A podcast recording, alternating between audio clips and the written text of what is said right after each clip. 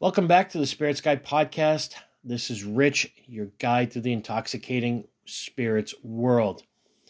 I want to start out by thanking everybody who has been listening to the full episodes of the podcast, taking time out of your day to go on this journey with me. It's been incredible. The feedback and the response has been unbelievable. Uh, you guys are out there kind of helping me to justify why it is that I do what I do. Uh, and the connections that I am making are, they're just incredible. I can't thank you guys enough. Uh, I say all the time that I'm humbled that anybody out there is even interested in what I have to say. Uh, but the fact that, like I said, you're taking time out of your day to, to spend a little time with me, listen to what I have to say, and then take more time out of your day to actually respond and give me feedback. It's just absolutely humbling. I can't thank you guys enough. Now, on this episode, this is part two of my conversation with my great friend Peter Thomas, where we talk about Bob Marley, his music, his life, all while drinking some of the most amazing Jamaican rums that we can get our hands on. They are mind blowingly good. In fact, as I sit here and record this, one of the rums that we tasted on the episode, Peter Thomas was nice enough to leave me a sample from his bottle of, which is the Plantation. It's a 22 year old rum that is just out of this world. We'll talk about it in the episode. Also, at the end of the episode, when I was putting this together, I came across a, a file that before Peter and I recorded the rum episode, we had done a sample size Monday recording for Allspice Dram that for one reason or another never got released. So I just kind of felt it fitting to include it in this episode. The sound isn't great. I, I get it. Uh, we hadn't really figured out the microphone positioning yet, but the content is there. The conversation is great. And, you know, hopefully you guys appreciate and enjoy that. And if you like what I'm doing here, if you like the journey that we're starting, please go to Spotify, go to the podcast page, follow the podcast. You'll get notifications when new episodes drop. Find that little five star uh, button there. Give us a rating.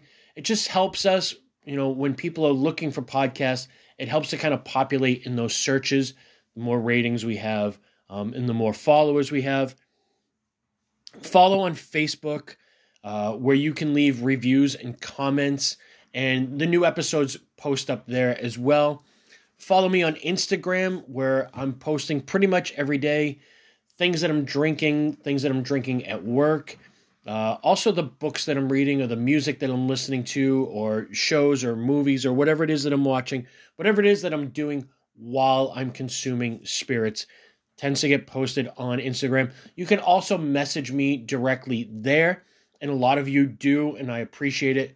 It's you know it's great to connect with you guys and get some feedback and communicate and just sort of make new friends and new family through this.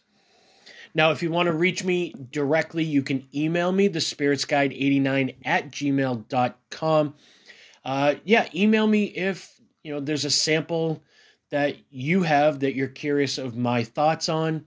Uh, if there's something we've tasted that you would like to get a sample of, if I can, I will get you a sample of it. Uh, if you have a show idea, or if you just want to come hang out and be on the show with me, I would love it. Uh, I'm always looking for new people to hang out with, talk to about spirits and and the other things that connect us as humans. So you can email me like that. All right. Um, hope you guys enjoy the episode. It's really good stuff. And again, Peter Thomas, wealth of knowledge. Uh, thank you so much for being here, for being part of this journey, and especially for leaving me this sample is absolutely delicious. Mm, so good. Uh, all right, guys, enjoy the episode. We'll check in with you guys soon. Uh, cheers.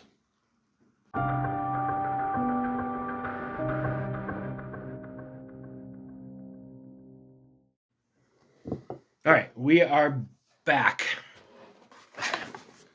Let me tell you, I'm having fun with this. It's kind of everything I I've wanted to do for so long. music is such a huge passion of mine, and obviously spirits are as well. It all Yeah. ties together. You know, and you know, the whole concept of Bob wanting to connect people. This is what this is. Is I'll let you pour that. You. Um, so yeah, back to Legend. Again, big influential album, number one selling reggae album of all time. Great intro, I guess, to reggae. Um, my kind of experience too with Bob is I get to see two of his kids perform. You saw Ziggy. Uh, I actually I saw Damian and Stephen ah, together co-headlining and then a couple years ago the Wailers still tour with rita oh, okay. and there's a guy who kind of looks like bob who does all the the lead vocals so mm-hmm. i saw the marley kids at the hard rock Wow. and that was the first reggae show I had ever been to.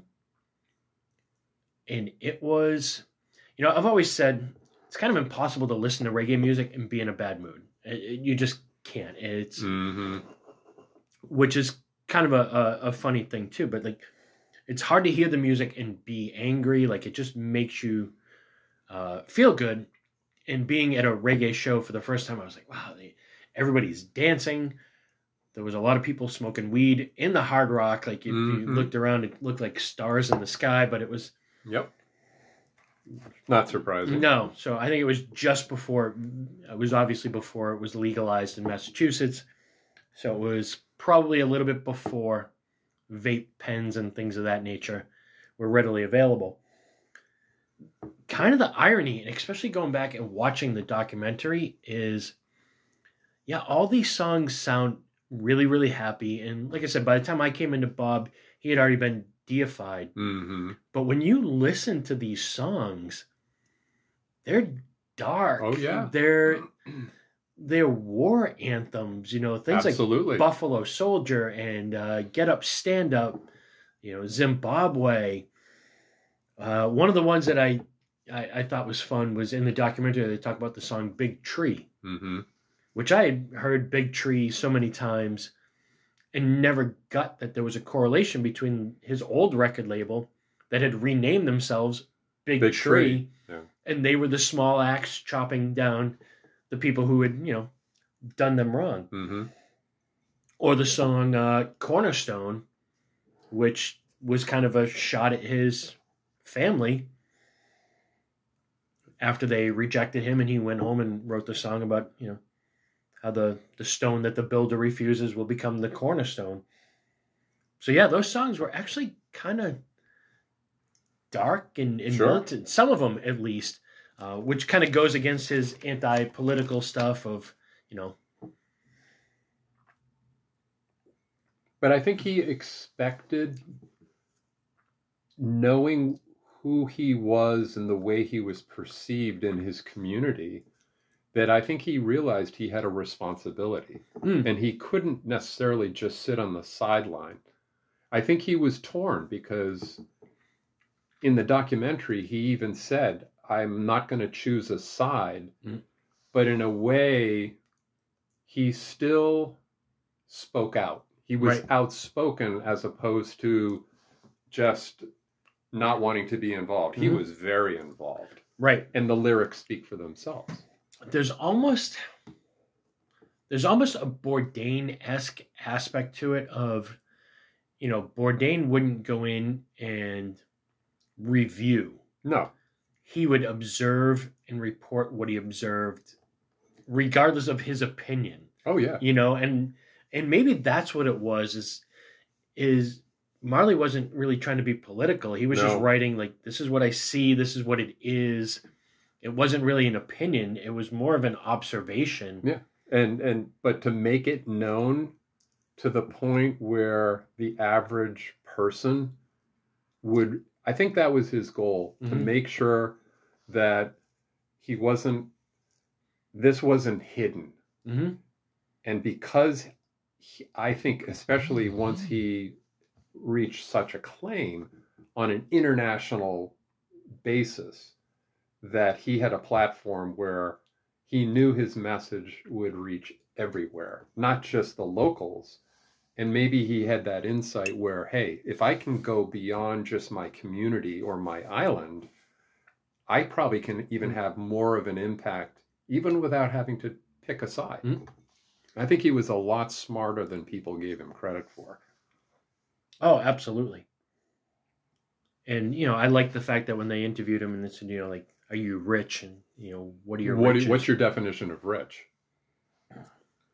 Do you know what his last dying words were?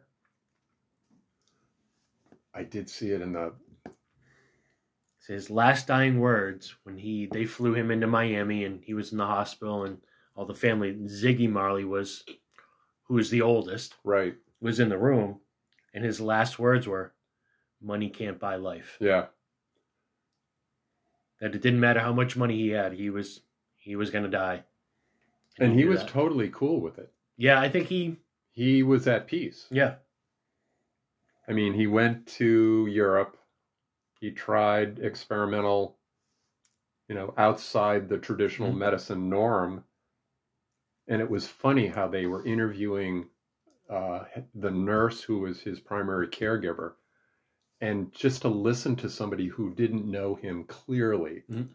before he arrived, how kind and how compassionate and how caring he was as a patient. Mhm. Yeah, and how moved she was by him. Yeah. And I, I also found it interesting and, and maybe even distressing, like when they were talking about their initial diagnosis of, you know, it was something under his toe. hmm Um, it was from getting stepped on and Playing while playing soccer. soccer, hmm which other reports you read say it had nothing to do with that. Right. No, it didn't. You know, that it was something he had and maybe getting stepped on May have brought and- it to the front or Right. made him realize what it was. Yeah, because he had uh, he had basal cell Mm. carcinoma. Yep. Which is a skin cancer, but and of course because he was biracial, they even discussed the fact, and he kind of almost laughed about it, where you know it was typically a white, White man's, man's disease. Yep. and he kind of smiled about it. But then there was kind of the conflicting of like one doctor supposedly told him he was going to have to amputate his whole leg Yeah, from the hip from down. the hip down. Um, And then the record producer said, "No, that's No. not true. yeah, it was just his toe. It was just his toe, but he didn't want to do that because he couldn't play soccer or because right? he couldn't, or he couldn't dance. dance. on stage, which to me sounds much more plausible Mhm. because that that would that would literally be like Mhm. cutting off his entire leg Yep. if he were to do that. Yep. And then even in the end, when they interviewed the the Island Records guy, Chris Blackwell, and he said, "Yeah, I forgot about the toe thing." He had completely forgotten about He it. He said, "I think everybody else did because Bob never went Nope. to appointments or did checkups or Yeah, he followed up never on did it." the follow through, which is No. they're saying hypothetically he probably'd still be with us. Yeah. You know, And how interesting would that be I know. right now?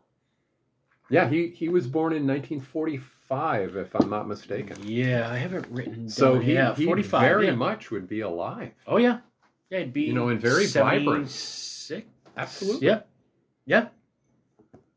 I mean, with the way he was eating and living, Yeah, that, that's the part that fascinated me was how in the videos how fit and how healthy oh, how cut and he how was. cut he was and and he took pride and bragged about how remember when they went to Britain how they would beat up on the uh, the local, the local soccer, team. Yep. teams like Yep. they would just he was a competitive guy Yep. All right, before we lose sight, Yeah. uh, the next rum that we're drinking, Jamaican rum. All these rums, by the way, all 100% Jamaican. Appleton Estate 15 year Black River cask. Um, Black River is the name of the water source. yeah that's the water source I, Um, limestone water. Again, 15 years, so the youngest rum in the blend is at least 15 years. Appleton Estate is probably the biggest estate and well known in too. Jamaica and most Yeah. well known. and most people know of it as Appleton, but it's actually owned by Wray and Nephew. Is the parent company that owns it, um, or it's the parent company in Jamaica that owns that, and then they're owned by Campari. Got it. And they were established in 1749, just to give you the lineage. That's crazy. Yeah, and probably the longest continuously running distillery, Distillery. in Yeah. Jamaica. And I feel like, again, this is a rum that gets overlooked. And probably because the rum category has been so Well, it's undervalued. Bastardized Yeah. by, you know, Bacardi and Captain Morgan, who kudos to them, they've done what they've done. Their, but, yeah, their marketing engine, it's a it's a monstrosity. but I think when they started marketing, Americans didn't know what to do with rum. No. And so they marketed Captain and Coke and Bacardi and Coke. And that became what it was. And then, And everyone identifies, oh, if if you if you want rum, that's what it is. yeah, that's which what it couldn't tastes be like. which couldn't be further from the truth. No. No, I mean, Bacardi doesn't taste anything like the white rums we've tasted. Absolutely. It lacks the, the funk and the, the vegetal aspects. And even Captain Morgan, kind of the shame with Captain Morgan to me is, you know, now liquor snobs think of, you know, spiced rum and Right. it's not good and it's spiced and but that was an original style of rum Absolutely. Was that to was infuse vanilla and cardamom Mhm. and, and spices into it probably as a way to make it palatable but that was definitely spiced rum was a thing Oh, absolutely. That was a whole separate category. And still is. so this one this was my splurge bottle or one of my many splurge bottles for christmas um yeah what do we have But again, think about it. A minimum, and there's more aged spirits Mhm. than 15 years. It, Rich knows if you're if you're a bourbon drinker, uh, a, a, a simple guide. It's not always precise, but you're thinking on a price point for every year of age. You're talking ten dollars. So in theory, if you take the rules of bourbon, this should be 150 dollars, and Mhm. I know for a fact this is way under 100 bucks. it's about 65 60 something Yeah. yeah. so if you're talking value you know that's the, that's the benefit if you guys are willing to explore a, a really fine really well made aged rum spirits like this because a 15 year bourbon you're not going to find anything under a hundred dollars no nothing no. not anymore. And it just drinks like a lighter whiskey to me. It's softer, it's lighter, Mhm. but the oak presence is there. Mhm.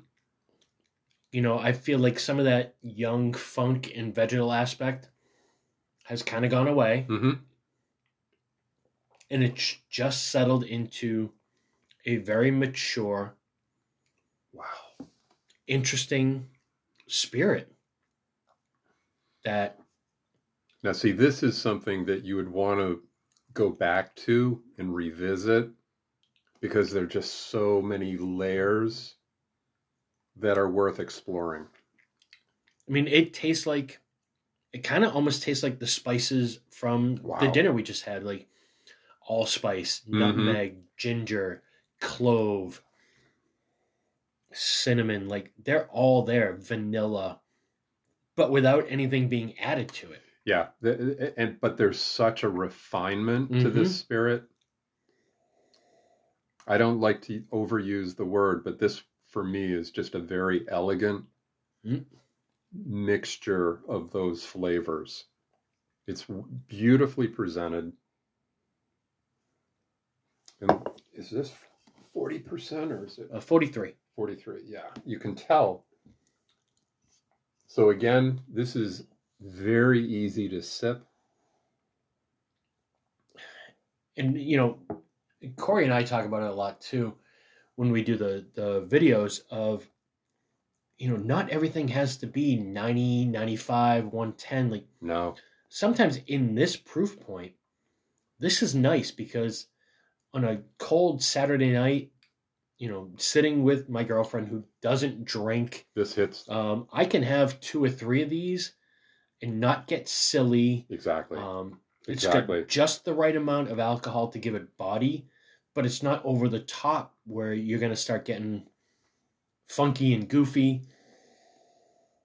Yeah, if you're if you're let's say uh, a cognac drinker, or if you're into wine and you like port, if you want something that is less sweet, it has a hint of sweetness, but it's a little bit of a lighter style. It's not as heavy, as Rich said, to Mm. have a couple of these.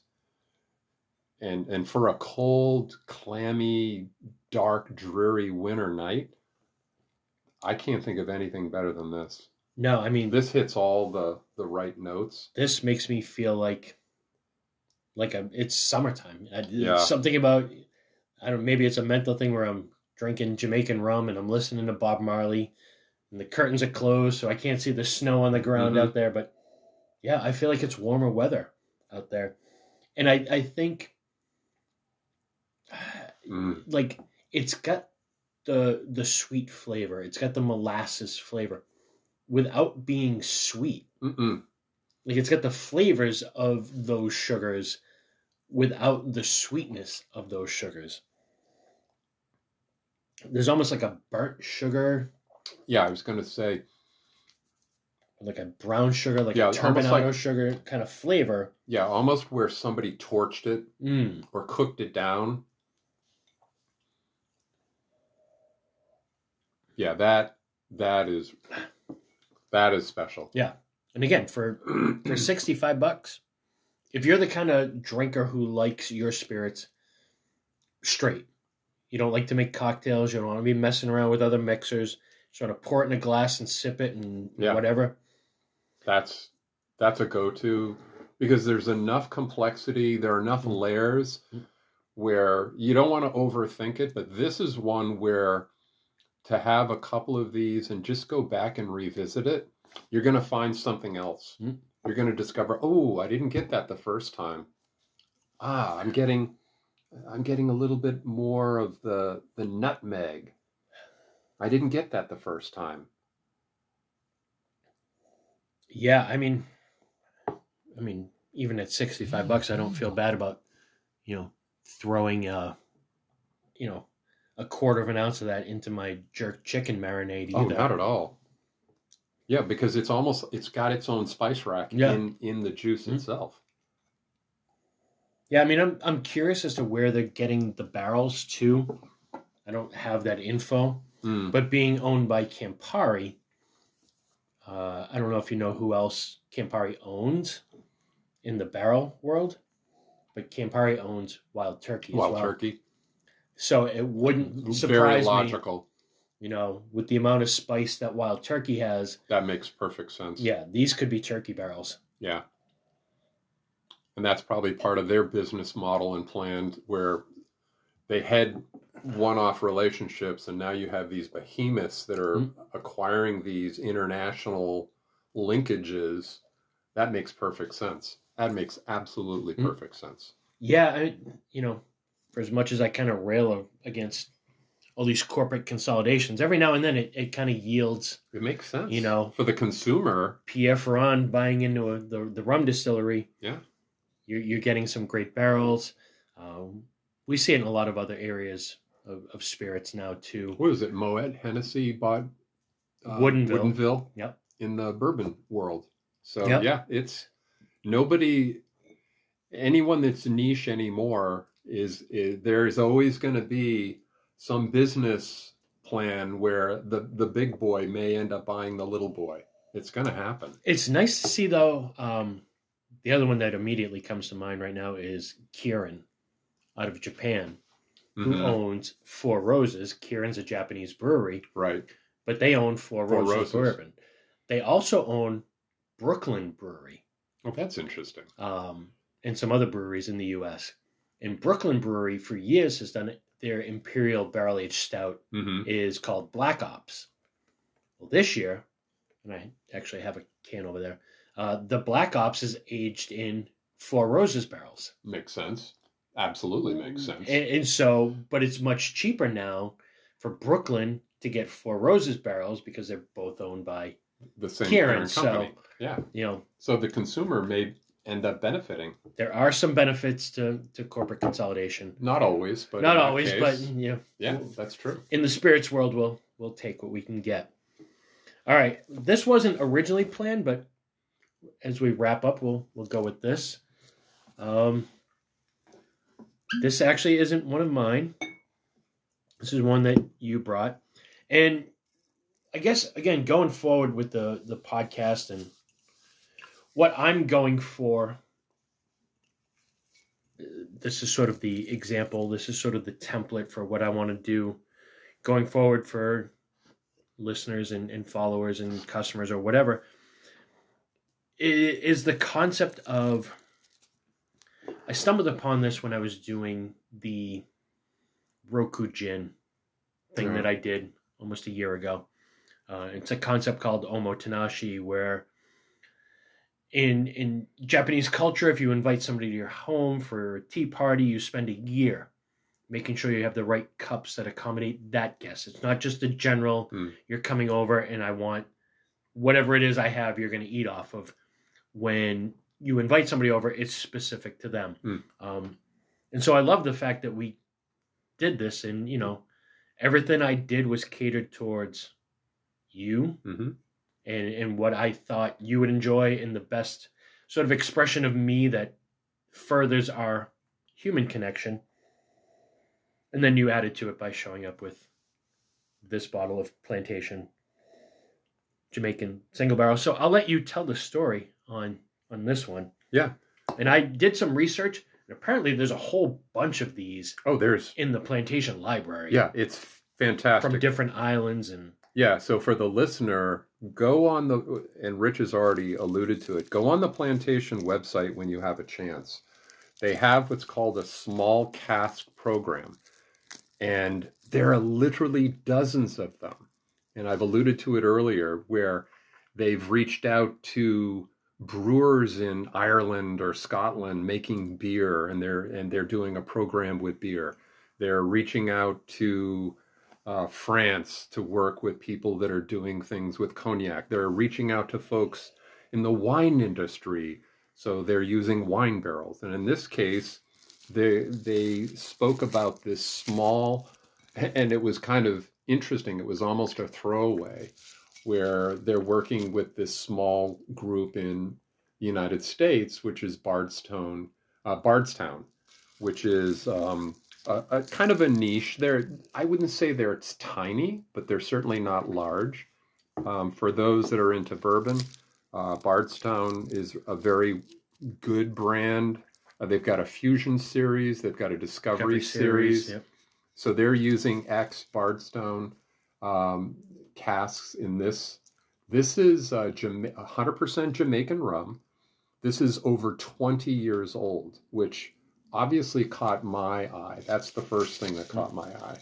So think about it. You've got 20 years of distillate. And then from there, again, this is their program. They, they ship it all from Jamaica um, over to France. And then it's sitting in uh, cognac casks for, I believe, another two years. Yeah, two years in Pierre Ferrand casks. So for a total of 22 years. The distillery, right on the label, is the Long Pond Distillery that Rich alluded to earlier. The Long Pond Distillery uses exclusively column stills. So this is one of the few ones that's not pot column. And to me, again, it's 49.4 ABV. So this is almost kind of like a, a cask strength. I just think it it just called me. Now, full disclosure, this one is not available at Wachusett. I got this one, I believe, at the Highland. And That's this- all right. That's why we do the Spirits Guide. Yeah, because we don't I'm not limited to. we I, I, yeah, I want to make sure I wanted to be transparent, but this is again we're talking about 22 year old spirits um, with finishing, so there's a lot of labor. This is probably I think it was around a hundred dollars, so it's not inexpensive. But again, for 22 years, I just thought it was pretty reasonable. So that's kind of the backstory on this. That's 22 years. Jamaica, France, France, back Kentucky. to Kentucky. and then to market. So you're talking, you know, three different countries of aging, fuel costs. And again, similar to when you, when you're thinking of these other um, bourbon programs that are pitching that they're they're s- they're putting their barrels of whiskey on ships and bringing them around the world and, and knocking it up another 20 30 40 dollars. That's simply part of the plantation program. They're not necessarily charging you for that. So this you're absolutely in my opinion i want um, rich's feedback as well. We've tasted this once but you're definitely getting the influence of the barrel in this I feel like you're getting the influence of, and my question: Do you know what the original barrels were? no I've got to assume probably ex bourbon barrels because i I'm feel like that's yeah. what it. I know they're bourbon, but I don't know the source Mm, because it definitely, and that's the beauty of uh, of plantation is uh, of the transparency. So it's definitely ex bourbon, but I, I'm positive that it's not from Bardstown.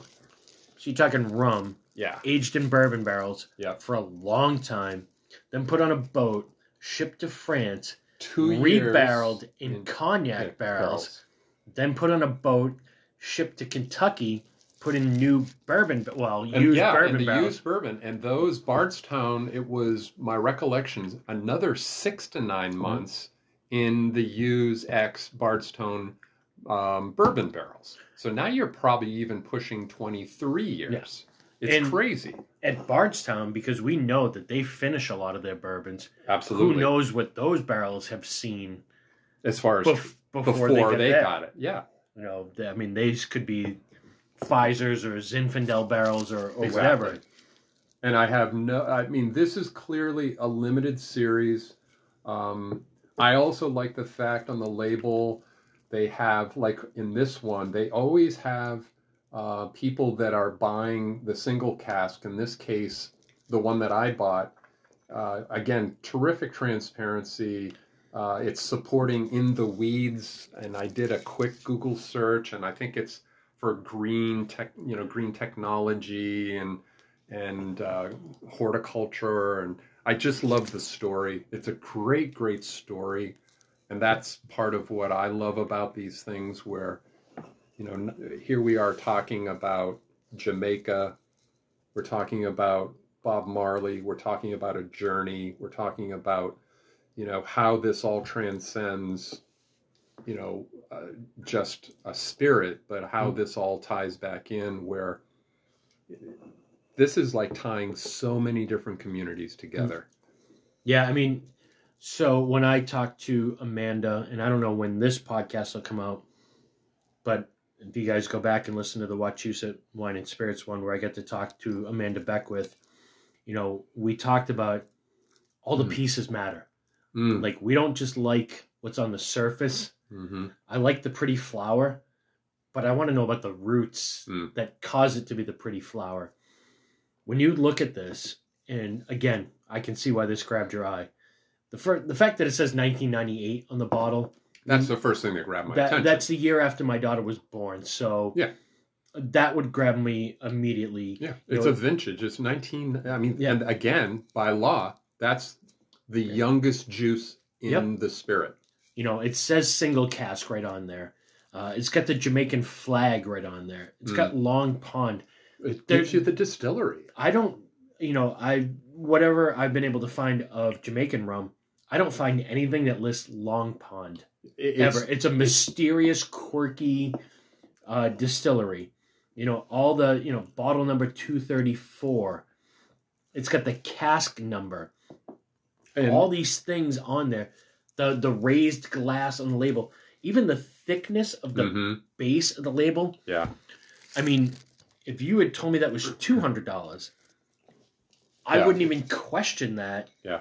And find me a bourbon that has all those marks for that kind of money. For a Yeah. hundred bucks, that has if you brought me a, a bottle of Evan Williams that said we were distilled in nineteen ninety eight and aged for twenty years for a hundred bucks, I I would buy everything I had. Yeah, and, and to Rich's point, how many people um, that are let's uh, because I'm kind of a wine nerd too that are that are enophiles, they'll buy a bottle of like vintage port or they'll buy a beautiful expensive bottle of Bordeaux and it's the year their daughter or their son was Mm-hmm. born. Or they got married. or they got married. It's an anniversary, Mhm. or it's a, a, a, a bir- a birthday present for their parents or their Mhm. best friend, and they're going to save that.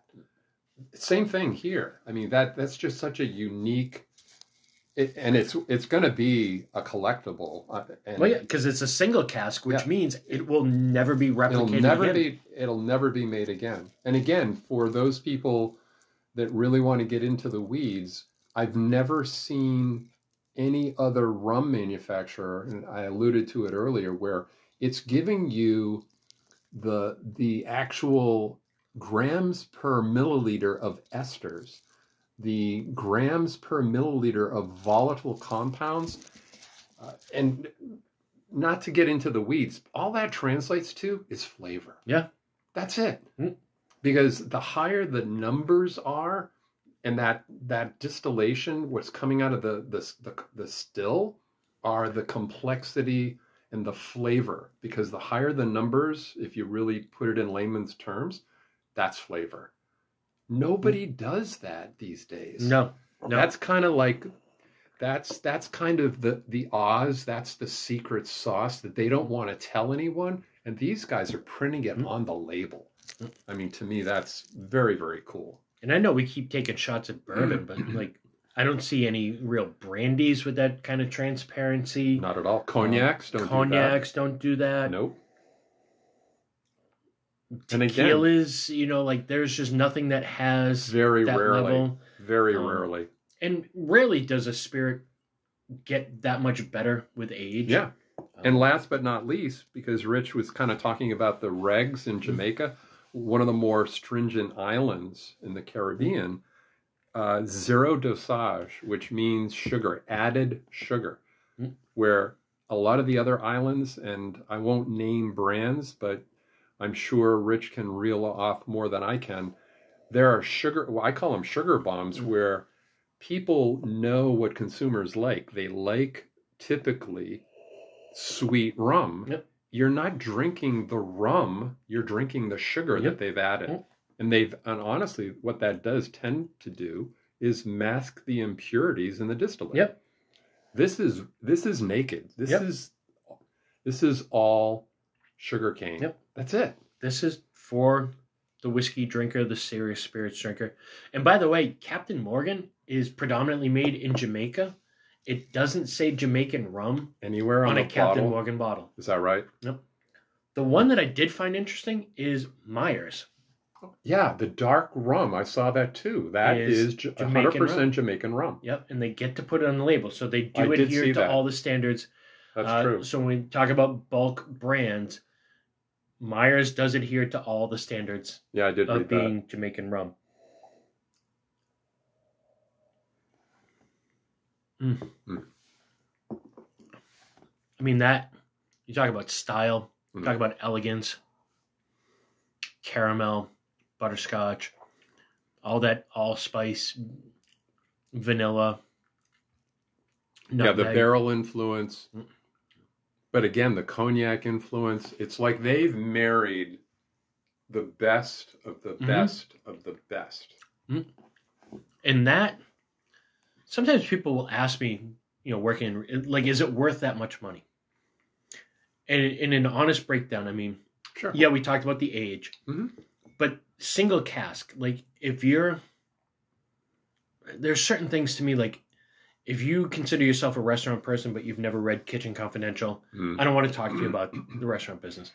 If you consider yourself a spirits person, you should be able to understand that when we open this bottle, when you open this bottle, it tasted one way. hmm And every time you go back to it, it's going to taste a little different. Oh, absolutely. because as the air gets into it and some of the alcohol esters release, like the oxidation a little bit.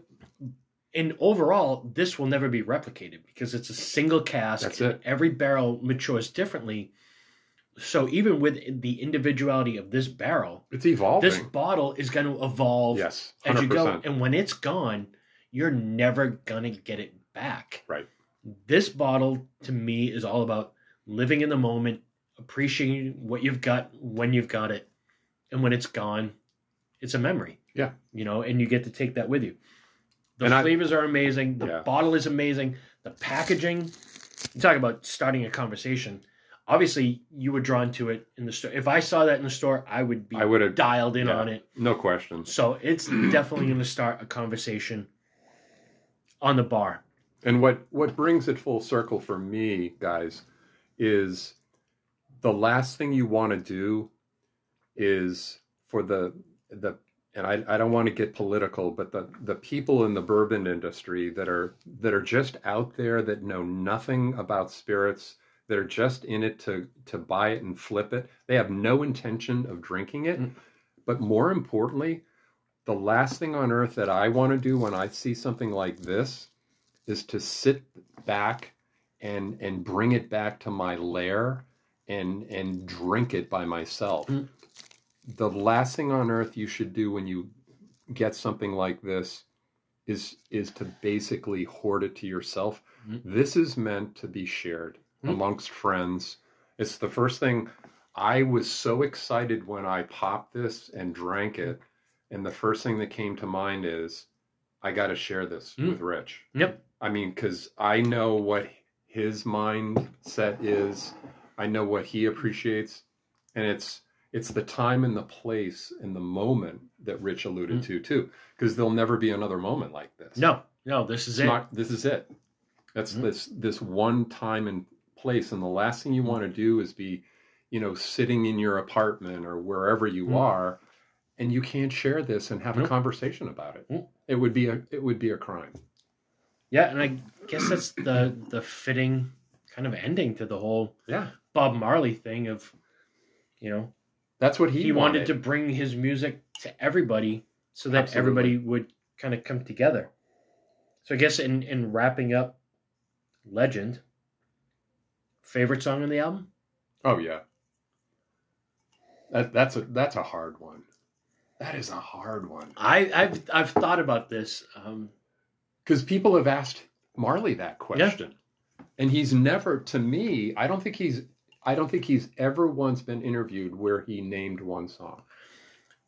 so I saw an interview with Ziggy. I think it was Ziggy.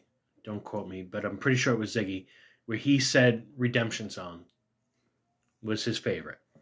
Um, which, by the way, is considered to be the last song he ever recorded. Mm-hmm. It's the last song on the last studio album that was released. There's been a bunch of albums Right. released since then. Uh, Confrontation was released. So Redemption Song was on Uprising, Mm-hmm. which was again the last studio album. Confrontation came out after that, and then Legend came out in '84.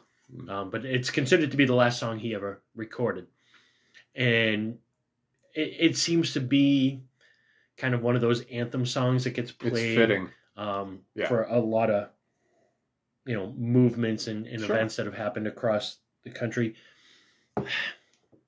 I don't. The more I I kind of got into this, the more Exodus became my favorite album, Album. Yeah. because I you know like we alluded to, he self-imposed his own exile to England. Mm-hmm. He recorded that while in England. Yeah. Um, so it was kind of the height of his sort of creativity when he was taking in other musical styles as well. And it, it's kind of the song that I don't. Legend is is wild to me in that you put it on, you go like, all right, I, I don't really want to listen to this song, i but you know, and then you listen to it all the way through, and then Mhm. it, you know, I've heard Three Little Birds so many times. I'll, eh, all right, I'm not gonna skip that one, you know. Mhm, mhm. One Love, or, and you just realize you're listening to it all the way through. Through. Yeah. It's true. Exodus to me is kind of the one that I don't know makes me move and or could you be loved? Exodus or could you be loved are the ones that kind of go between rock and reggae, the most.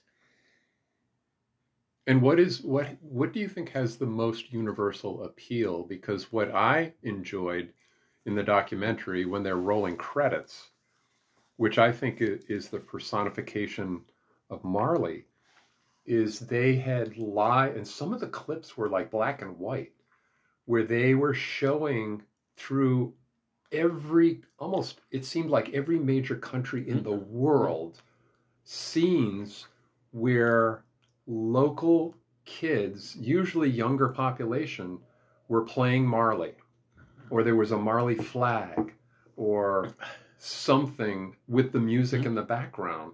And that, to me, is what transcended Marley, which to have that universal appeal. And I don't recall exactly if there was one dominant song that was being played. Yeah, there was a few. I think there was. Um, I, they definitely. I think they went from Three Little Birds to One Love, and, and they went. There was a couple they, of different they did songs. through some of Um, the, his hits. I, I guess I would also be remiss if I didn't mention when I, I mentioned like like Bob Marley is kind of ingrained in your DNA, and Hmm. I don't remember exactly when I first heard him. When my daughter, who hopefully will will listen to this at some point, when she was really little, five or six years old, Hmm. she was visiting with me, and we were painting or doing some clay work or something, and I had Bob Marley Legend playing in the background. And she couldn't have been any more than 6 Mhm. And Three Little Birds came on. And I will never forget this. And if she's hearing this for the first time, it's almost going to make me tear up. Um, I don't know that we've ever even had this story, but I was sitting on the couch. She was at the coffee table in front of me and she's drawing. Three Little Birds comes on. And I realized she's singing the words to Three Little Birds.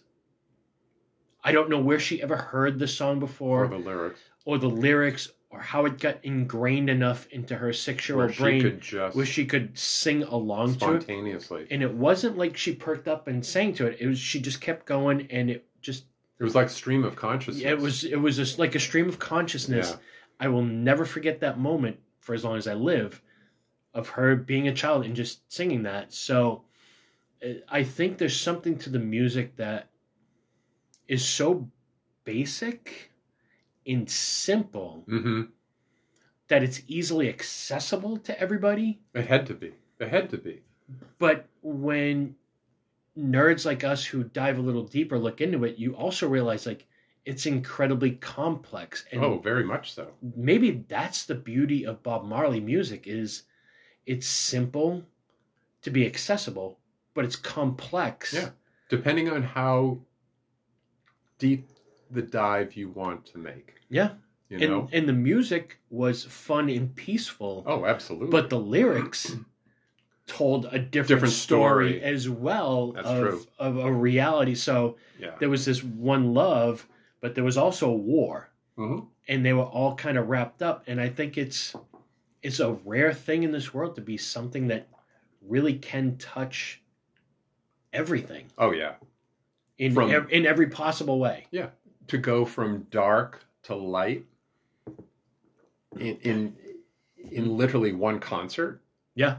and to be able to be successful in in reaching such a diverse group but also that you started the conversation at the beginning of of generation Yeah. and i to me that speaks to his genius Yeah. because not too many people i mean let's face it you know the beatles can do it. I mean the stones i mean you can reel these off and you can get into maybe even hendrix. You can talk about miles davis. If you're talking about the united states you can talk about aretha. I mean i could go on and on. Um, there are not too many people that have that genius. No. and i think he clearly was one of and those. that global yeah like you said miles here stevie ray vaughan here, Here. and maybe a few other places the beatles. The beatles kind of go but the thing in the documentary where he went to japan and they didn't speak any english And- yeah, and they knew all the words Exactly. to the song um yeah that's that, that that's to a me rare is a mind blower that's a why rare thing watch the documentary guys don't leave wait till roll credits and at the end Mhm. to see people that are that are very poor living in, in very poor conditions like in India and they're singing Marley songs Yeah. and probably have never met the Mhm. man and Mhm. yet he had reached out and somehow made a connection to Mhm. Rich's point, maybe not in an entirely complex, uh, deep dive perspective, but in such an innocent, approachable, just wonderful spirit. And that's clearly how I think he connected on an international Yeah. basis. There's a purity to it, and again, I think it's the the teacher in the teachings thing. Like, Yeah. you know, there's there's some sort of I don't know. What other person could get away with having eleven kids with all those different mothers Not And having still- fights, and not having And got along- any of them? along with Miss World. yeah, along with Miss Miss World. Um, I forgot about that. Yeah, this was awesome. I feel like there's so much we probably left on the table too, because there's so much more to talk about with Bob. But with Bob Marley, don't sleep on it. If you Oh, yeah. if you're one of those people who's lived in a cave all your life, go out and buy Legend. Don't get too attached to it. Go deeper. I get some of the earlier stuff is a little hard for Hmm. me to simmer down, and some of the ska stuff, but everything from like Rasta vibration on Hmm. um, look into Rastafarianism. Like that's fascinating to me. Yeah. Uh, but Exodus is incredible. Sort of blends all genres and, and things. And don't sleep on rum. Oh, no. You know, it's much like Bob Marley. It's everything to everyone, whether it's white rums, dark rums, cocktails, sipping. It's it's a little bit of everything. And in the end, share the music and share the rum with Yeah. with people you Share the experience yeah with all of it. without a doubt i'm gonna pour a little bit more of this as we go out um i know soon you're heading down to florida thank you so much for oh, this was a pleasure, Doing as this- usual. and being here and uh it's probably not gonna be the last time we talk about rum it's not gonna be the last time we talk about bob marley it's definitely not gonna be the last time you and i speak Yeah, we'll do another. And we'll probably have to do a phone in because you know you're going to that awful place where it's I know. really warm They drink rum down there too. Yeah, yeah. All right. Cheers. Cheers, my friend. Be Uh, well. We'll talk to you guys soon. Cheers.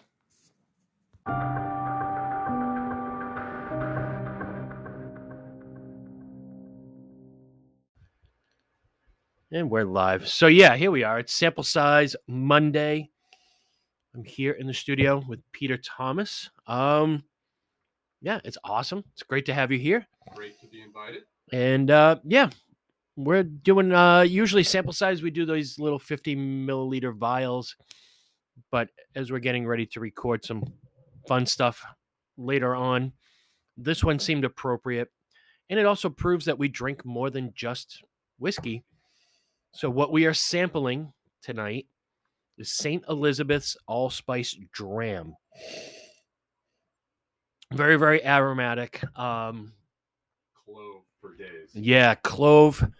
Uh, allspice dram gets its name from allspice berry, which in Jamaica is also known as pimento.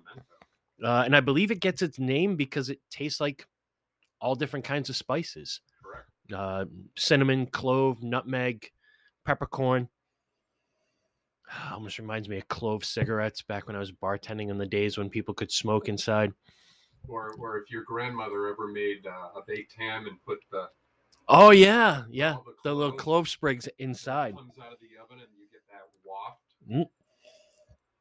so again sample size we don't ever go too deep on on backstory but just a little kind of notes on it the base liquor jamaican pot still rum uh, from my limited research uh, this is basically a stock item in every kitchen in jamaica uh, for cooking and then as the tiki kind of cocktail movement came about people realized it was great in cocktails.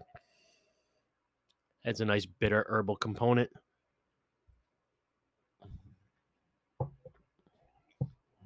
Mm. Now that's actually the first time I've ever drank that straight.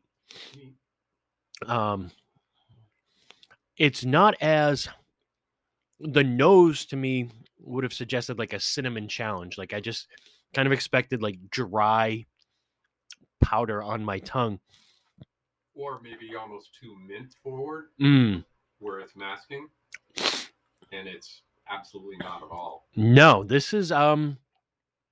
God, that's delicious. Yeah, I have not hit this neat.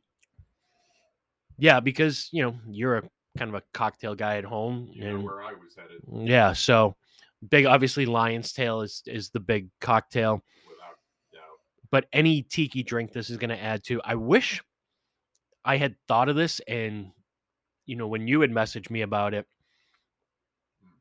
I had already marinated the the jerk chicken for Mhm. for dinner.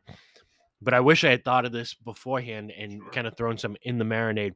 Makes a great marinade, makes a great cocktail, but I'm also thinking just as a pre-dinner sort of aperitif. Absolutely, just almost more, very similar to an amaro, Yeah, yeah, You know? it's yeah, it's a more sort of and it's much Herb. more constrained. Uh, it's very viscous. It's viscous, but not overly. not sweet. Yeah, it's not overly sweet at all. Yeah, it's got it's got like the body that would kind of make you think that it was sweet. It's got that sort of thick, not thick, but almost syrupy kind of mouthfeel. Yet it doesn't have the syrupy kind of sweetness to it. No. No, in the back palate, it's not sticking to the back. This is fantastic. Yeah. On its own. Um 22 and a half percent, so 45 uh ABV.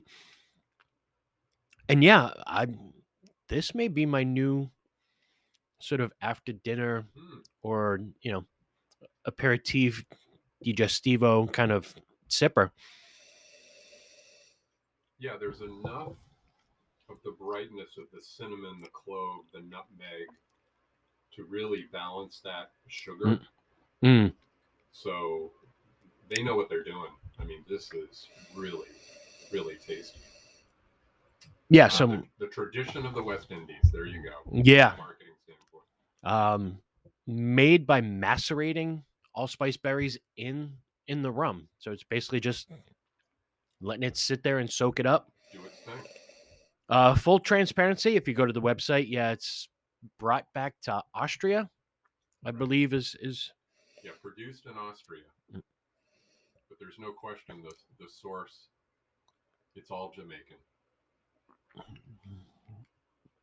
I almost want like I'm craving like cherry, like a like a Kirschwasser or something to kind of balance that balance out. Yeah, I'm I'm thinking other cocktails, which I'm sure there are plenty. Absolutely for tiki, there's something that's that's in there. But yeah, to balance that off, Almost even some sort of Negroni twist there. you could you could sub this out as far as I'm concerned for either the sweet vermouth. I'm even maybe you could yeah you could you could do a Negroni with this. Yeah, I never thought about that. I'm almost thinking like, and depending on the gin, um, you got to have the right gin. But gin, you know what? A Negroni with that in the Luxardo sour cherry Cherry gin. Yeah. I, that could be spot on. So yeah, in the three tier rating system, is it good? Absolutely. Um, is it worth the money? I forget what I paid for it, but I want to say Low under twenty bucks. Yeah. For the 375, Mm. most places you're looking low 20s. Mm. If you really love it and you want to bump it up, it is available in a Seven fifty. Yeah. And those are like in the 30s. Yeah. I like when things like this are available in that three seven five two because it's a very powerful flavor. So sometimes a little bit goes a long way. Absolutely. You don't always need a lot. Although I kind of wish I had the 750 on that now.